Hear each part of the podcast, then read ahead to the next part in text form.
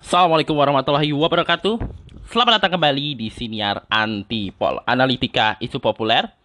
Uh, tentu membicarakan isu-isu yang sedang populer, sedang banyak dibahas gitu ya di pemerintahan, di publik juga. Uh, sebuah siniar opini suara, juga siniar opini analitika ya, pasti opini suara gue, dari perspektif gue, bersama gue Noval R. Uh, hari ini, di episode hari ini lebih tepatnya, kita akan ngomongin isu yang sebenarnya udah rame da udah ada hari mungkin dari awal dari akhir bulan lalu ya. Tapi selalu ada update ya. Kita akan ngomongin kembali soal minyak goreng. Tapi kali ini lebih menarik karena ada komen seorang ketua umum salah satu partai politik yang cukup besar di Indonesia terhadap masalah minyak goreng. Topiknya adalah Me Bu Mega komen ibu-ibu ngantri Ya, orang yang gue maksud adalah Ketua Umum PDI Perjuangan, Ibu Megawati Soekarno Putri. Yang komen tentang uh, antrian ibu-ibu yang pada berebut minyak goreng. Uh, nah, komentar tersebut, uh, pendapatnya beliau tersebut ini ternyata menimbulkan sedikit cibiran dari banyak pihak karena dianggap gue nggak tahu ya istilah paling pasnya apa ya, nggak konsisten gitu atau unrealistik gitu, unrealistik sekali pernyataan Bu Mega gitu. Dan dianggap kurang simpati gitu kira-kira. Uh, seperti yang lo tahu uh, dan juga gue udah pernah bahas juga di sini hari ini ya. Uh, minyak goreng ini se seperti barang seperti gue mau pakai istilah seperti gajah Sumatera seperti harimau Sumatera langka sekali. Padahal padahal dikatakan Indonesia uh, lagi apa yang diistilahkan lagi banjir CPO lah, lagi panen besar-besaran, ekspornya lagi gila-gilaan, tapi kebutuhan di dalam negerinya kurang. Nah itu ya akhirnya menimbulkan, gua nggak tahu di kelangkaan atau emang ada konspirasi mafia gitu ya. Nah kelangkaan itu membuat pemerintah terpaksa meminta uh, produsen dan retail untuk men menetapkan satu harga Rp14.000 untuk semua jenis barang. Nah, alih-alih membuat pasokan meningkat, malah pasokannya jadi sedikit gitu. Tiap kali pasokan dijatahin di minimarket malah habis begitu aja yang akhirnya menimbulkan seperti yang gue cerita juga akhirnya ada dugaan apa ya penimbunan. Memang akhirnya ketemu di ditemuin di beberapa tempat. Nah, gara-gara itu Presiden Jokowi akhirnya sebenarnya kan ini kebijakannya ada untuk mengurangi minyak curah karena dianggap gak higienis gitu ya. Akhirnya minyak curah diinin lagi, yang dikasih subsidi 14 ribu, yang kemasan akhirnya dibebasin gitu, yang akhirnya menimbulkan kenaikan harga. Bahkan sampai hari ini pun uh, Menteri Perdagangan Pak Muhammad Lutfi itu dibully terus sama anggota de anggota dewan oleh publik gitu karena dianggap uh, apa istilahnya nggak becus gitu uh, mengendalikan harga minyak goreng. Uh, Padahal ada beberapa akun, gue sempat perhatiin juga akun-akun yang agak pro pemerintah opininya menganggap ini bukan kesalahannya Lutfi, tapi ini kesalahan menteri sebelumnya Agus Suparmanto yang secara background dianggap kurang menguasai bidang-bidang yang berkaitan dengan masalah perdagangan yang memang harus diakui masalah perdagangan kan agak rumit ya karena berkaitan dengan harga, distribusi segala macam. Nah, dia bikin aturan yang diduga menjadi awal mula malah petaka ini gitu. Tapi kalau dilihat, gue kan ikut merhatiin ya waktu pemilihan menteri tahap pertama oleh Pak Jokowi dan Pak Maruf Amin. Salah satu latar belakang di sosial media adalah uh, Pak Agus Suparmanto ini adalah ketua persatuan tenis meja. Ngapain persatuan ketua persatuan ketua persatuan tenis meja ngurus perdagangannya? Ya udahlah memang akhirnya kinerjanya dianggap tidak sesuai, akhirnya diganti sama Pak Jokowi uh, sekitar kayaknya akhir tahun lalu, akhir dua tahun 2020 diganti sama Pak Lutfi. Nah, persoalannya ini, uh, kelangkaan ini membuat banyak ibu-ibu ngantri di berbagai daerah. Seperti yang lo tahu juga sempat banyak kan video-video uh, antrian ibu-ibu di minimarket, antrian di pasar segala macam, berebut segala macam minyak goreng. Nah, muncullah komentar ini, komentar dari Ketua Umum Partai Demokrasi Indonesia Perjuangan, Ibu Megawati uh, Soekarno Putri. Uh, gua akan bacakan untuk kronologisnya gua akan bacakan artikel okezone.com biar gak keteteran. Ketua Umum Partai Demokrasi Indonesia Perjuangan Megawati Soekarno Putri, Megawati lebih tepatnya, atau Bu Mega menyoroti kelangkaan dan mahalnya harga minyak goreng. Namun, ia merasa heran pada kaum ibu sampai mengelus dada. Ini pernyataannya yang dikutip dari sebuah pernyataan beliau pada sebuah webinar yang digelar salah satu media nasional bertajuk Cegah Stunting untuk Generasi Emas Indonesia pada 17 Maret 2020. Pernyataannya kira-kira gini. Sekarang kita lihat toh, hebohnya urusan beli minyak goreng. Saya tuh sampai ngelus dada, bukan urusan bukan urusan masalah enggak ada atau mahalnya minyak goreng menurut dia.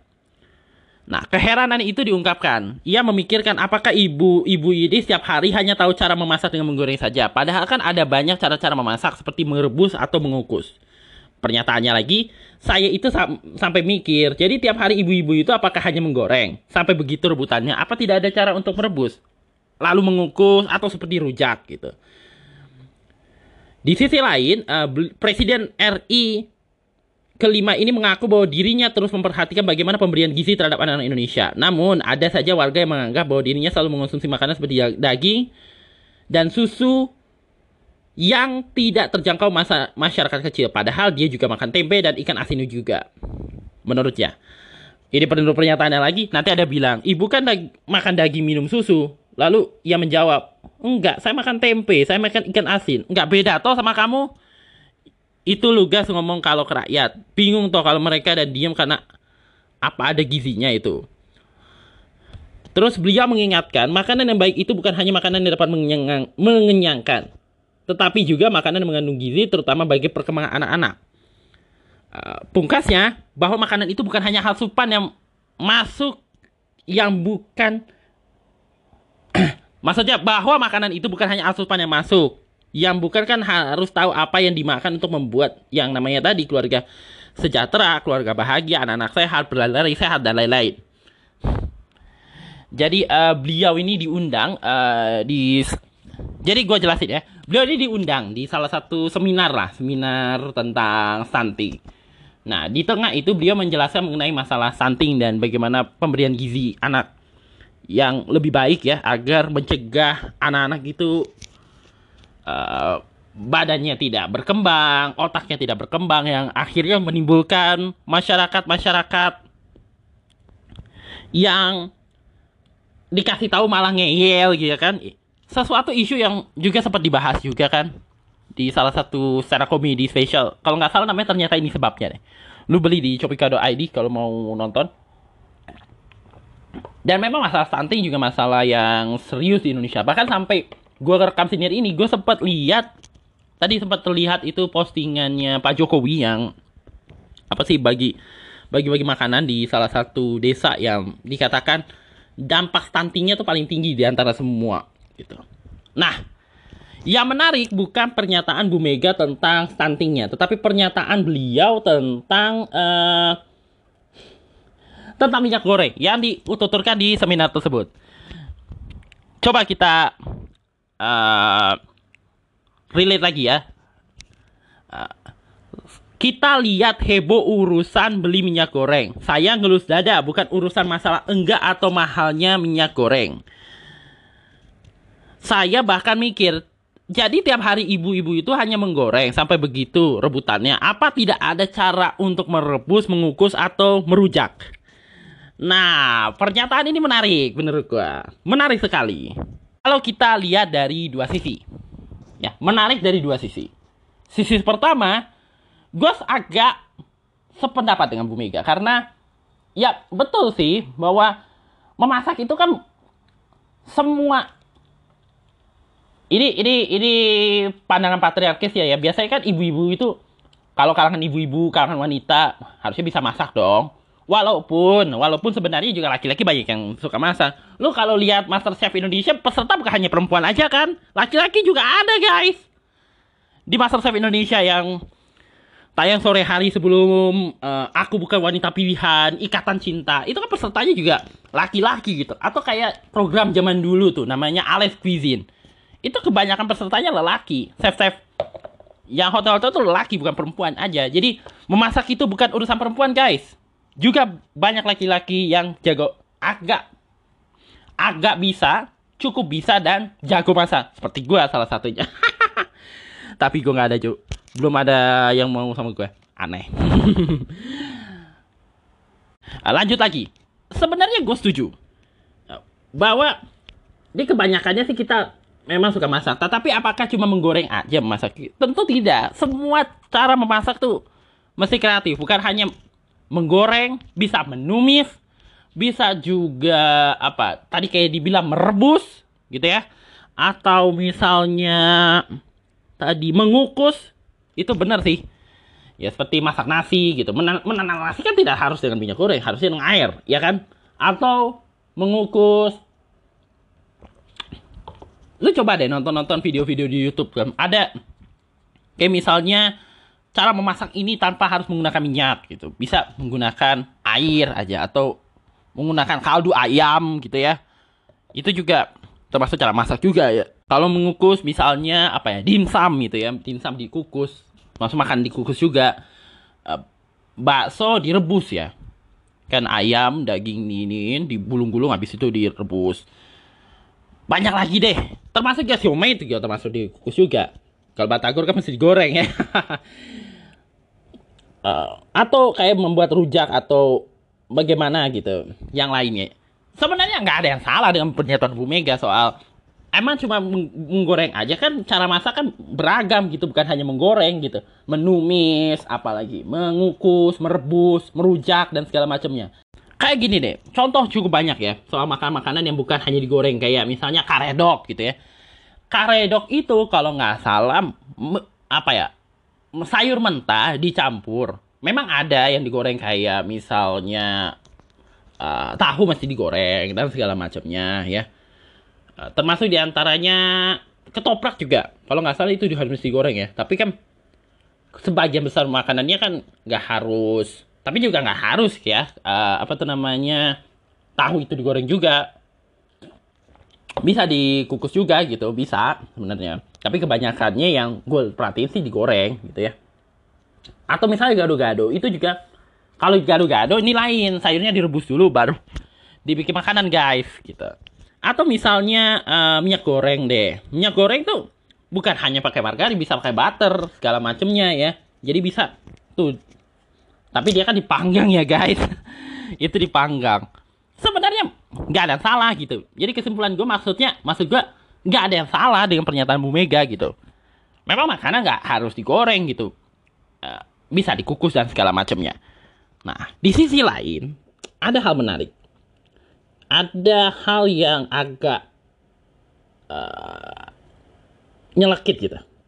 Pernyataan ini datang dari ketua umum partai politik yang dulu cukup vokal terhadap pemerintah. Banyak yang mungkin ya mungkin karena ah, nggak tahu deh. Mungkin karena lupa kali ya atau mungkin pura-pura lupa karena sekarang yang berkuasa adalah partainya beliau. Beliau itu per, PDI Perjuangan pernah jadi oposisi guys. Dua di periode. Dua periode waktu zamannya Pak SBY. Dan cukup vokal lah.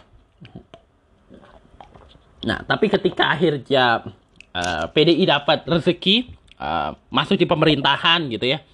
Jadi partai yang cukup dominan di DPR. Dua di periode malah jadi dominan. 2014 2019. Uh, 2014 sekitar 100 berapa gitu yang terakhir itu 119 atau 120 ya sekitar 120-an gitu ya anggota dewan di Dewan Perwakilan Rakyat.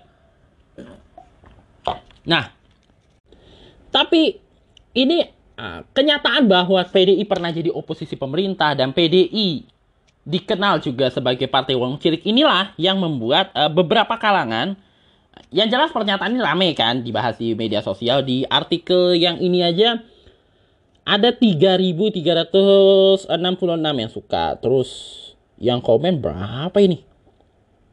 Sebentar ya. Oh, komen 1811. Gue cukup ya tanpa harus dibaca juga komentarnya banyak yang uh, merasa meringis dengan pernyataan beliau gitu ya.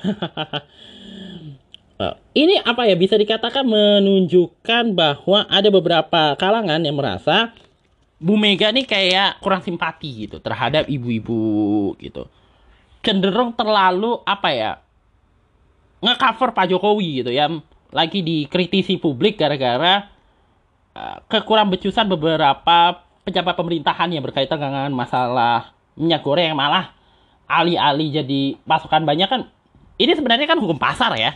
Kalau barang sedikit harga bisa turun. Kalau barang banyak boleh jadi harga bisa mahal, boleh Kal maksudnya kalau permintaan banyak barang berkurang. Kalau permintaannya berkurang barang banyak gitu. Tapi gue bingung nih, yang permintaan banyak harganya makin murah atau justru permintaannya sedikit harga jadi mahal? Gue agak lupa. Udah lama gak sekolah guys.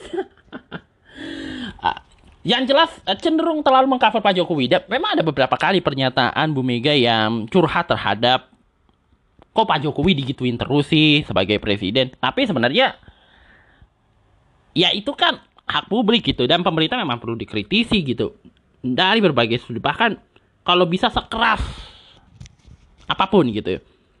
Yang penting kan nggak baper gitu ya guys ya. Yang penting kan nggak baper gitu ya. Ini juga ah, ini mah nggak terlalu banyak ya. Uh, ini menarik karena dengan Uh, background PDI Perjuangan sebagai partai yang dikenal membela rakyat kecil dan konsisten jadi oposisi, banyak yang merasa Bu Mega ini agak gue nggak tahu istilah paling pasnya apa ya. Rada dejavu. Rada dejavu. agak dejavu. Gua gini ya guys. Kok jadi guys terus ya? Gini ya. Gua hidup, gua membesar bersama kritikan-kritikan Bu Mega yang cukup tajam terhadap pemerintah. Gue tuh besar bersama dengan kritikan beliau. Gue usia waktu beliau turun, beliau jadi presiden tuh pas gue masih kecil, 2001. Terus beliau kalah pemilu 2004 lawan Pak SBY. Terus tanding lagi 2009. Ya kayaknya sih pengen balas dendam ya ceritanya gitu ya. 2009 umur gue 11 tahun. Terusnya terus beliau akhirnya ke PDI yang ketua beliau akhirnya memimpin pemerintah kembali menjadi partai politik yang dominan dan juga punya pemerintahan karena Pak Jokowi menang pemilu 2014 dan 2019. Jadi boleh dikatakan gue cukup membesar bersama kekuatan politik Bu Mega. Nah, kalau lu ingat, dia tuh sering banget membahas tentang pada zamannya ya, pada zaman gua ya, pada zaman gua 2000 ya sekitar 2004 2014 karena kan PDI jadi partai yang cukup oposisi terhadap pemerintahan pada masa-masa itu. Beliau tuh kerap mengeluarkan kritik-kritik yang agak ini kepada pemerintah gitu berkaitan dengan uh, kebijakan kesejahteraan rakyat dan segala macamnya. Dan sebenarnya nggak ada yang salah gitu oposisi gitu ya mengkritisi pemerintah. Pernyataan beliau satu beliau kayaknya cukup sering gitu ya. Tapi yang paling gue inget banget adalah beliau pernah bilang, ini 2006 kejadiannya. Beliau pernah bilang, kok pemerintah ini kok gerakannya kayak tari poco-poco. gerakannya kayak tari poco-poco. Jadi maksudnya apa ya? Istilahnya tuh beliau pengen mengkritisi soal pemerintah yang lamban kebetulan uh, pernyataan Bu Mega ini bersamaan dengan peristiwa waktu itu pernah terjadi peristiwa aksi cabut mandat. Tentu bukan dikeraki PDIP, ada beberapa aktivis sipil yang merasa PSB ini terlalu ini banget lah gitu. Mereka mau bikin aksi cabut mandat. Gua nggak tahu kayaknya nampaknya sih orang-orang yang sakit hati karena uh, orang-orang terdekatnya di reshuffle mungkin ya pada saat itu. Akhirnya bikin aksi cabut mandat tapi gagal Nah, PDIP kan mengkritisi lewat jalur konstitusi ya guys, lewat cacar konstitusional. Ya menyampaikan opini lah, um, mengkritisi. Nah, untuk punya karena melihat kelambanan pemerintah dan program kesejahteraan rakyat, kayaknya ya menurut gue Bu Mega menggunakan istilah itu pada saat itu, pada masa itu. uh, memang ditanggapi sama SBY tapi ya nggak sampai nggak sampai di ini segala macam ya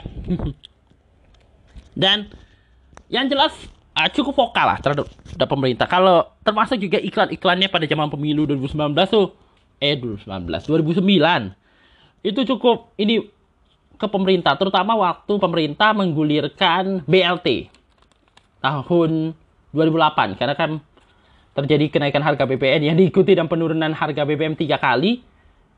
Dan juga waktu itu zaman pemilu 2009 yang membuat PDIP dalam hal ini ya PDIP merasa mendapatkan wah kita ada bahan untuk mengkritisi pemerintah. Secara langsung secara politik gitu ya.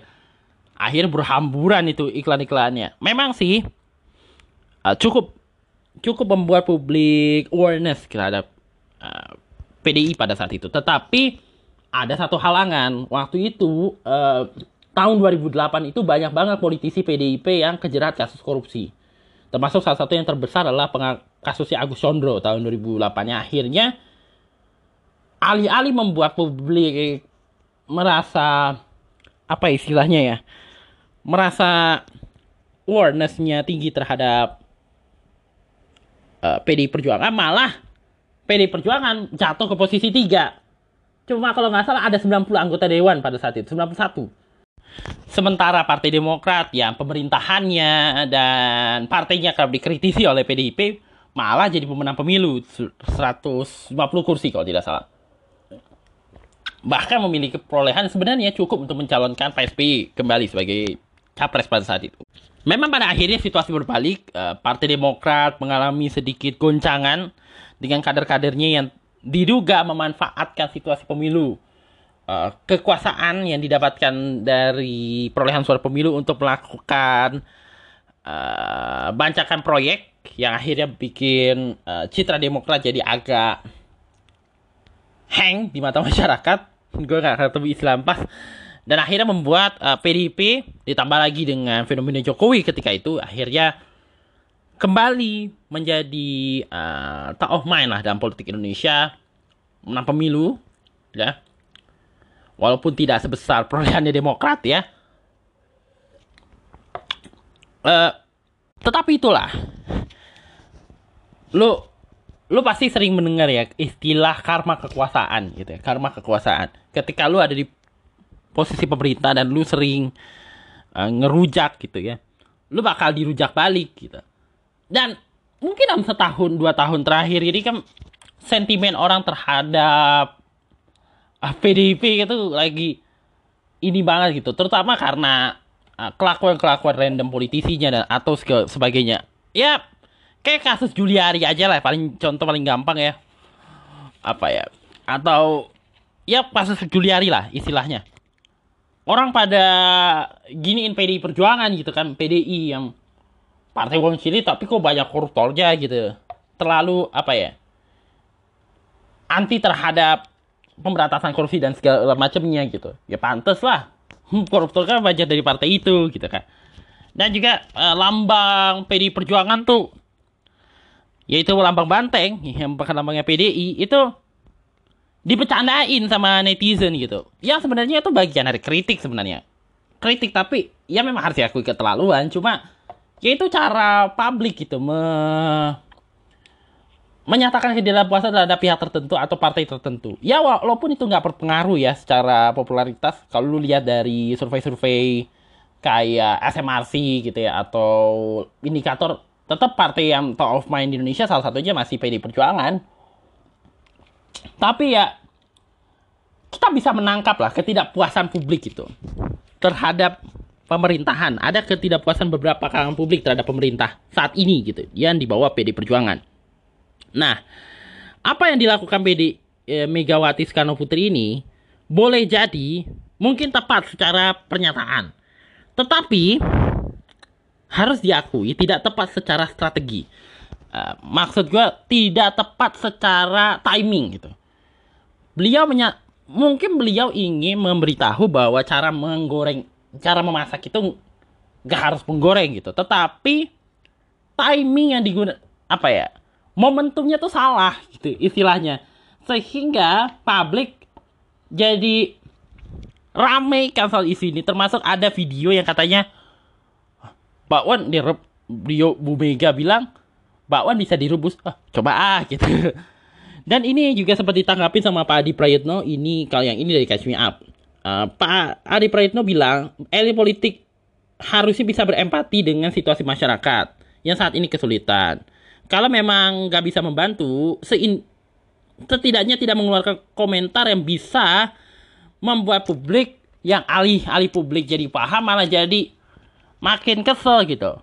Karena kita tahu ya masyarakat kalau publik itu kalau udah kesel, udah marah gitu dengan situasi yang agak problematik, tuh kelakuannya bisa menakutkan. Kayak, kayak narkoba aja. Kalau orang udah apa ya, udah marah gitu, udah kesel gitu, eh bukan marah ya kalau udah ketagihan tuh kelakuannya bisa menakutkan gitu bisa bisa bunuh orang malah gitu istilahnya ya mungkin pernyataan Bu Mega ini tepat mungkin nggak ada salahnya. Secara secara implikasi dari analisa kata-kata ya mungkin tidak ada salahnya. Cuma ya itu tadi momentumnya salah.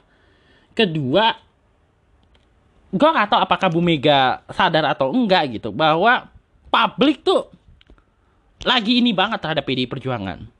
Yang ya ber memang permulaannya dari ketidakpuasan terhadap pemerintah dengan kebijakan Pak Jokowi yang agak yang sebenarnya sih lebih disebabkan oleh menteri-menterinya yang kelak yang pernyataannya suka random gitu atau membuat uh, wacana yang random gitu di publik gitu. Tapi yang jadi apa ya? Apa istilahnya ya?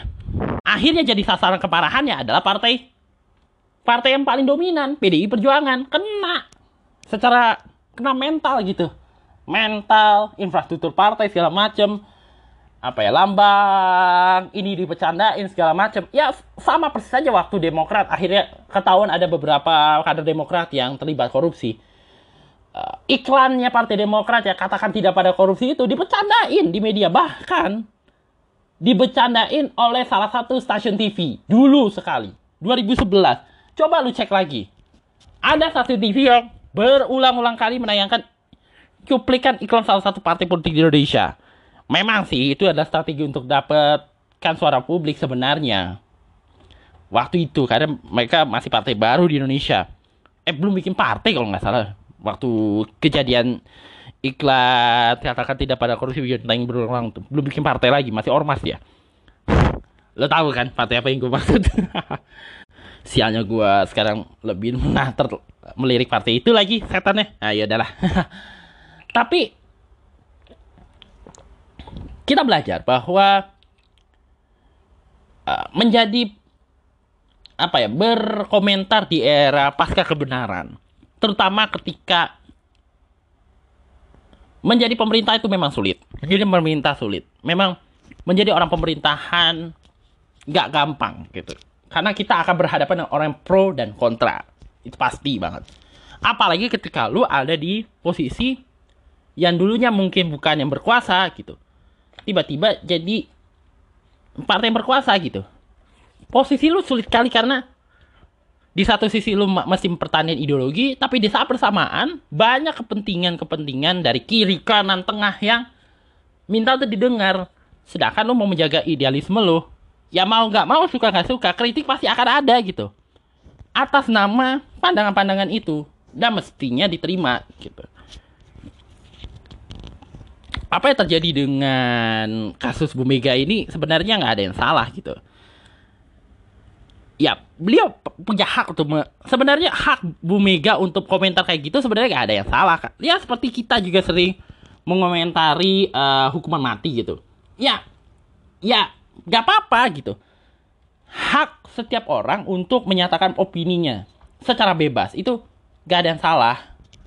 Tetapi yang jadi masalah kemudian adalah ketika kita dalam situasi krisis harusnya kita semestinya kita membuat kenyataan yang menenangkan bukan semes apa ya membuat apa ya kenyataannya malah alih-alih membuat publik merasa lega malah jadi publik merasa kok lu kayak nggak simpati banget deh sama gue gitu. Sama keadaan gue kayak gini lagi like, kesulitan segala macam gitu. Dan di sisi lain uh, ini sebenarnya kita harus percaya bahwa setiap perbuatan kita pasti akan mungkin ya setiap kritikan kita akan dibalas balik karena dulu gue inget ada pernyataan gini. Lu boleh mengkritisi tapi apakah lu bisa melaksanain apa yang lu pernah kritisi itu ketika lu dapat kekuasaan? Oke lah lu di ketika lu oposisi gue lu boleh berpendapat apa aja. Boleh mengkritisi apa aja. Tapi apakah lu bisa uh, melaksanakan apa yang dulu lu katakan apa yang lu kasih solusi segala macam ketika lu dapat kekuasaan dan ini adalah pertanyaan rasanya bukan hanya untuk PD Perjuangan, tapi juga untuk kita semua. Apakah kita ketika kita dapat kritisi, mengkritisi, atau memberi komentar, nah ketika kita dapat kuasa untuk melakukan jal, memberikan atau setidaknya melakukan jalan keluar, apakah kita akan melaksanakan kritik kita, atau justru sebaliknya lari dari tanggung jawab? Ini pertanyaan yang memang sulit tapi mesti dijawab sih, menurut gua. Dan dari kasusnya Bu Mega kita belajar bahwa komunikasi itu penting. Timing itu penting banget ketika kita ingin menyatakan sesuatu. Kalau enggak, siap-siap aja. Karena gue nggak bisa kritik sih, sayangnya. Itulah uh, ulasan gue untuk episode siniar kali ini. Mungkin nggak terlalu ini banget ya. Nggak terlalu pedes-pedes banget. Gue cuma menyampaikan perspektif atas apa yang berlaku aja gitu. Kita jumpa lagi di episode berikutnya dengan perspektif-perspektif yang lainnya.